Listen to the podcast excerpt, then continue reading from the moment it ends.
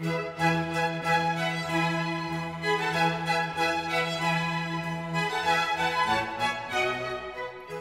نام خدا.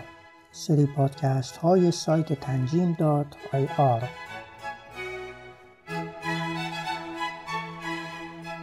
قسمت سوم.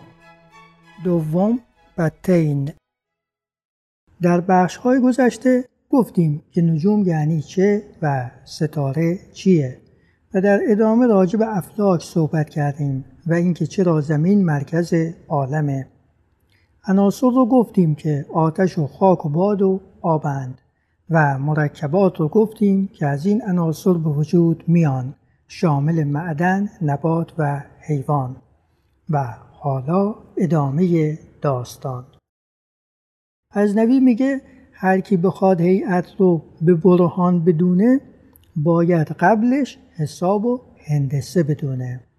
و هر کی بخواد احکام رو به حجت بدونه باید علم طبیعت عناصر و علم شریعت عادات رو بدونه. علم طبیعت عناصر چیه؟ یعنی هر عنصری طبیعتش چیه؟ و هر چیزی که از عناصر به وجود میاد یعنی معدن و نبات و حیوان طبیعتش چیه؟ مثل آتش گرم و خشکه آب سرد و تره. سیر گرم و خشک از درجه چهار و سیارش مریخه اکلیل کوهی گرم و خشک از درجه سه. سیارش آفتابه. مواد مخدر سردن از درجه چهار و بنابراین بزرگترین دشمن سلامتی هن. شریعت عادات یعنی چه؟ شریعت یعنی راه، روش، آین شریعت عادات میشه راه و روش عادت ها بطلمیوس در کتاب سمره گفته شخص نمی‌تونه از روی کواکب حکم صادر کنه مگر اینکه آگاه باشه به اخلاق و مزاج طبیعی. منظورش از اخلاق این نیست که شخص خوش اخلاق باشه یا بد اخلاق. منظور اینه که خلق و خوی عناصر و مرکبات رو بدونه. یعنی بدونه که هوا گرم و تره. اگر سرد بشه میشه سرد و تر یعنی آب. و ابر که بادیه به بارون که آبیه تبدیل میشه و می‌فهمه که بارون میاد. مواد مخدر به شدت سرده. وقتی میره تو بدن که طبیعتش گرمه بدن سرد میشه و عصبها کرخت میشن. برای اینه که دردها ساکت میشن. ولی مواد مخدر به شدت سردن و مزاج طبیعی بدن گرم و تره برای همین مواد مخدر به شدت مزرن و سلامت شخص رو به مخاطره میاندازند و چون از درجه چهارمن خطر مرگ دارند.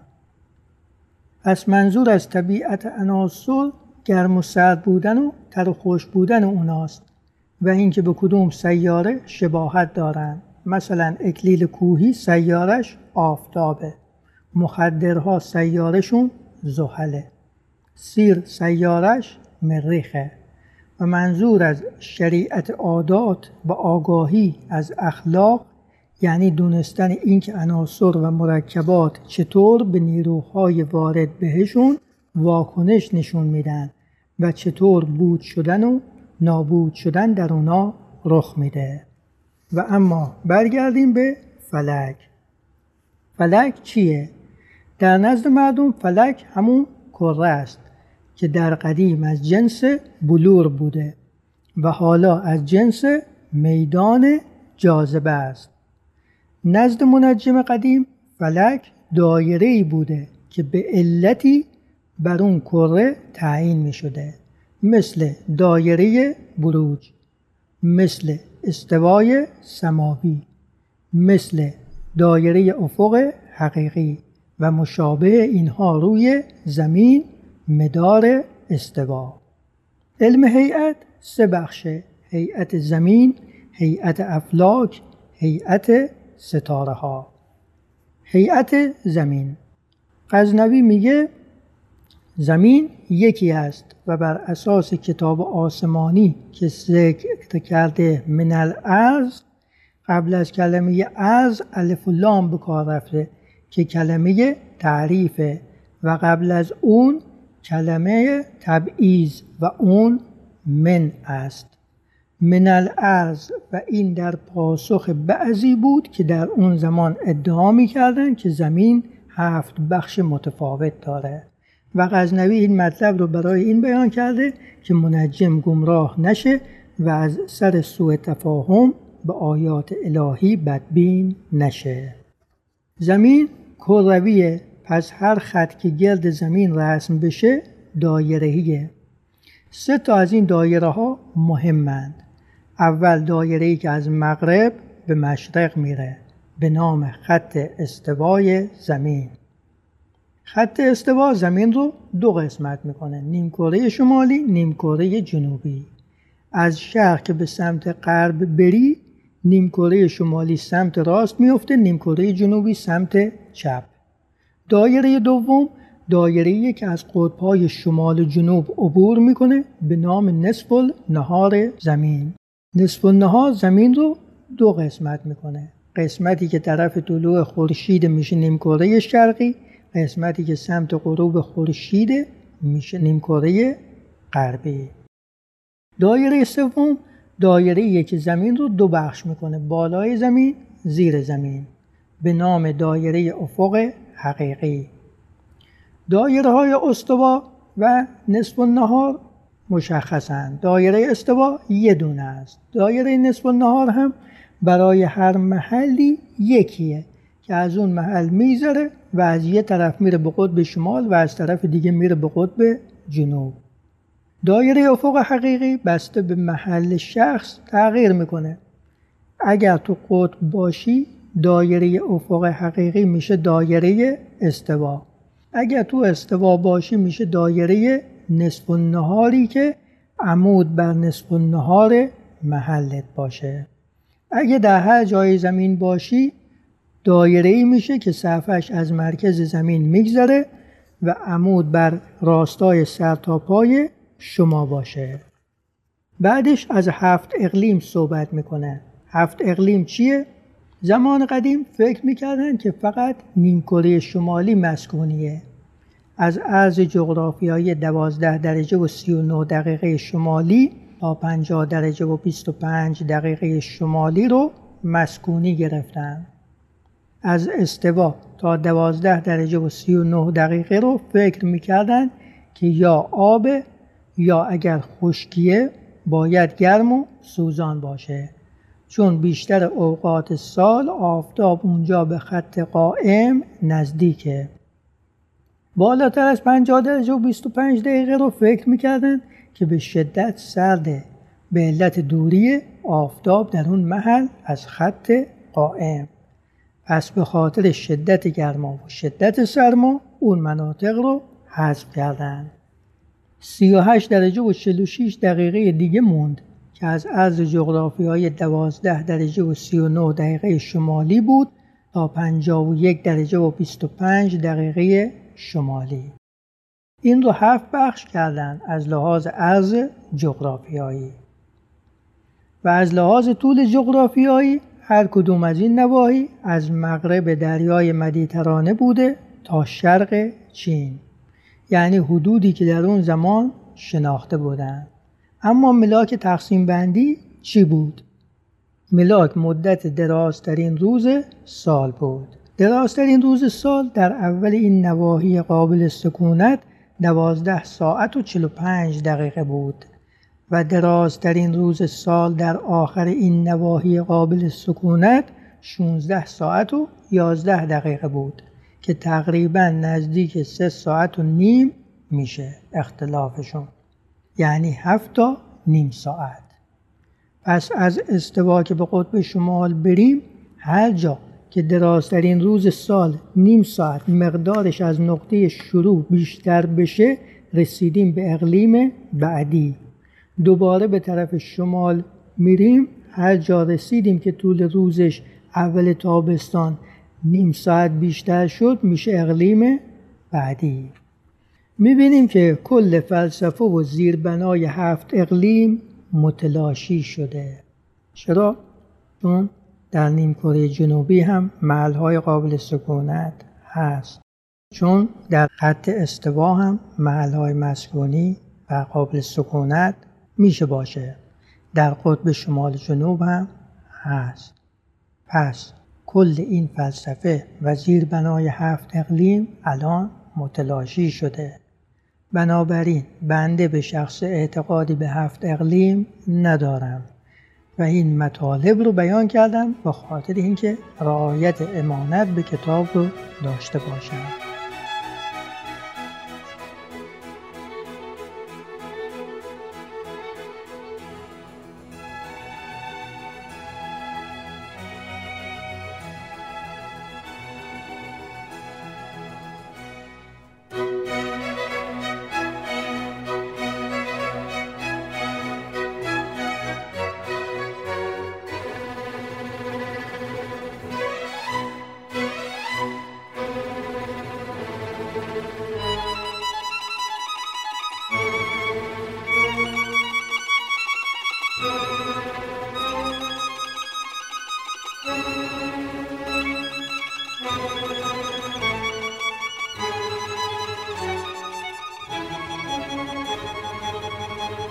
می‌رسیم به هیئت افلاک.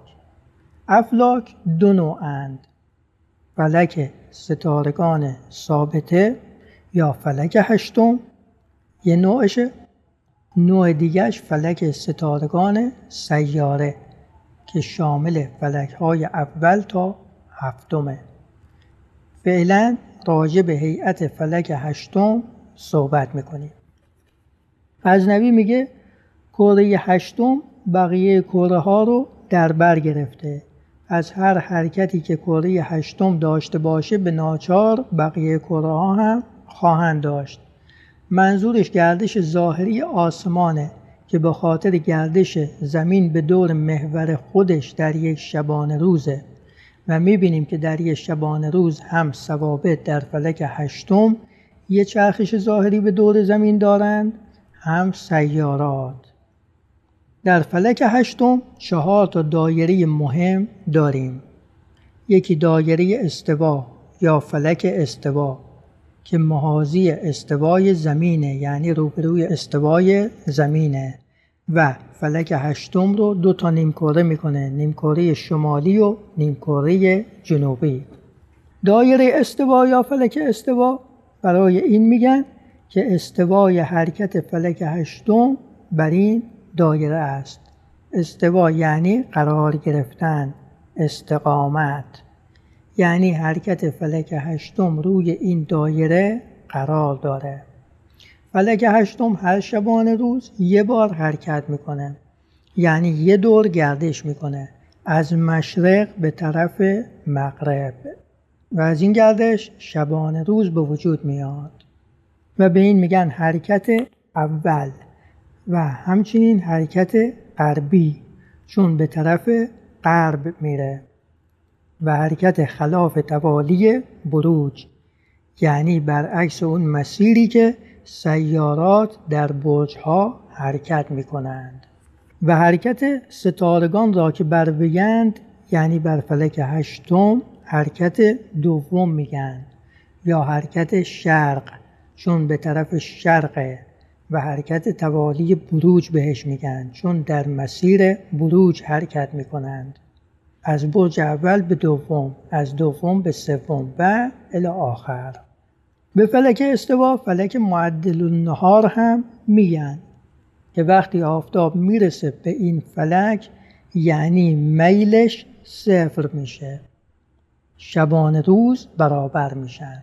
اول فروردین و اول مهر. همانطور که استوای زمین قطب شمال جنوب داره و محور گردش زمین به دور خود رو داره فلک هشتم در کنار استوا قطب شمال جنوب و محور گردش داره. دایره دوم در فلک هشتم دایره نصف النهاره که برابر نصف النهار زمینه و فلک هشتم رو به نیمکره های شرقی و غربی تقسیم می‌کنه.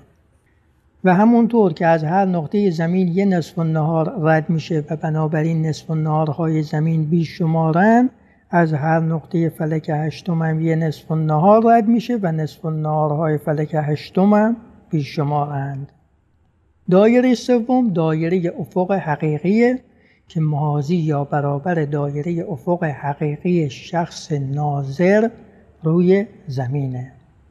و همانطور که دایره افق حقیقی زمین رو دو نیمه می‌کرد بالای زمین و زیر زمین دایره افق حقیقی آسمان هم فلک هشتم رو دو قسمت می‌کنه. قسمت بالا که ستاره هاش بالای سرمونه و قسمت زیر که ستاره هاش زیر خط افق هستن و دیده نمیشن. خوبه بدونیم یه دایره افق جزء حقیقی هم داریم که حقیقی نیست. چون صفحش از مرکز زمین نمیگذره بلکه صفحش بالاتر از مرکز زمینه و زمین رو بدون کره مساوی تقسیم نمی‌کنه بلکه بخش بالایی کوچکتره که به سبب موانعی که سر راهن مثل کوها و در عمل همین دایره جز, حقیق جز حقیقیه که چه در زمین چه در آسمون میدان دید ما رو تعیین می‌کنه. اما دایره چهارم فلک بروجه که مسیر ظاهری آفتاب رو در آسمون نشون میده که شامل همون دوازده برج معروفه حمل و سور و جوزا تا هود. دایره یا فلک بروج نسبت به دایره یا فلک استوا مایل حدود 23 تا 24 درجه که بهش میل آفتاب میگن. در فلک بروج چهار نقطه مهم داریم. دو نقطه در تقاطع با فلک استوا که میشن اعتدال بهاری و اعتدال پاییزی و دو نقطه که بیشترین میل آفتاب در اون نقاطه یکی بیشترین میل شمالی که اول تابستون در نیمکره شمالیه و دیگری بیشترین میل جنوبی که اول زمستون در نیمکره شمالیه. در هر کدوم از این چهار قسمت سیر آفتاب سه حالت داره. بدایت یا شروع وساطت یا میانه و نهایت یا پایان. پس از ترکیب اینا دوازده حالت مختلف پدید میاد که همون دوازده برج دایره بروجن. حمل، سور، جوزا، سرطان، اسد، سنبله، میزان، اغرب، قوس، جدی، دلب و عود. که البته این بروج غیر از دوازده صورت فلکی به همین نام هستند. ولی به حال غزنوی اعتقاد داره که نامهای بروج از شکلهای اون دوازده صورت فلکی به دست اومده. ما هم در این دوازده برج گردش می‌کنه و شبیه آفتاب که مسیرش رو دوازده قسمت کردن مسیر ماه رو هم قسمت کردند. یونانی ها 28 قسمت و هندی ها 27 قسمت که به این علت بوده که زمان سیر ما در این دوازده برج 27 روز و چند ساعت طول می‌کشه که یونانی ها به 28 روند کردن و هندی ها به 27 و اون دوازده قسمت مسیر آفتاب رو برج میگن و این 28 قسمت مسیر ماه رو منزل میگن نام منازل قمر اینان. اول شرطین که از شرطه گرفته شده. یعنی نگهبان. شرطین یعنی دو تا نگهبان که اشاره به دو ستاره داره در برج حمل که بر شاخهای قوچ قرار دارند. دوم بطین به معنی شکمک که سه تا ستاره در قسمت دنبه صورت حمل. سوم سریا یا پروین که شش ستارند بر کوهان گاو که در صورت فلکی گاو یا سور هستند. چهارم دبران که ستاره بزرگ و روشن و سرخ رنگیه که چشم گاوه همون برج سور و همینطور تا منزل 28 م که در برج هوت به نام رشا به معنی ریسمان. چرا که ستاره های این قسمت رو به ریسمانی تشبیه کردن که به دلو وصلند. دلو یعنی اون سطلی که آب رو روش جابجا جا می‌کنند. و می‌دونیم که دلو برج فلکی کنار برج هوته پایان قسمت سوم.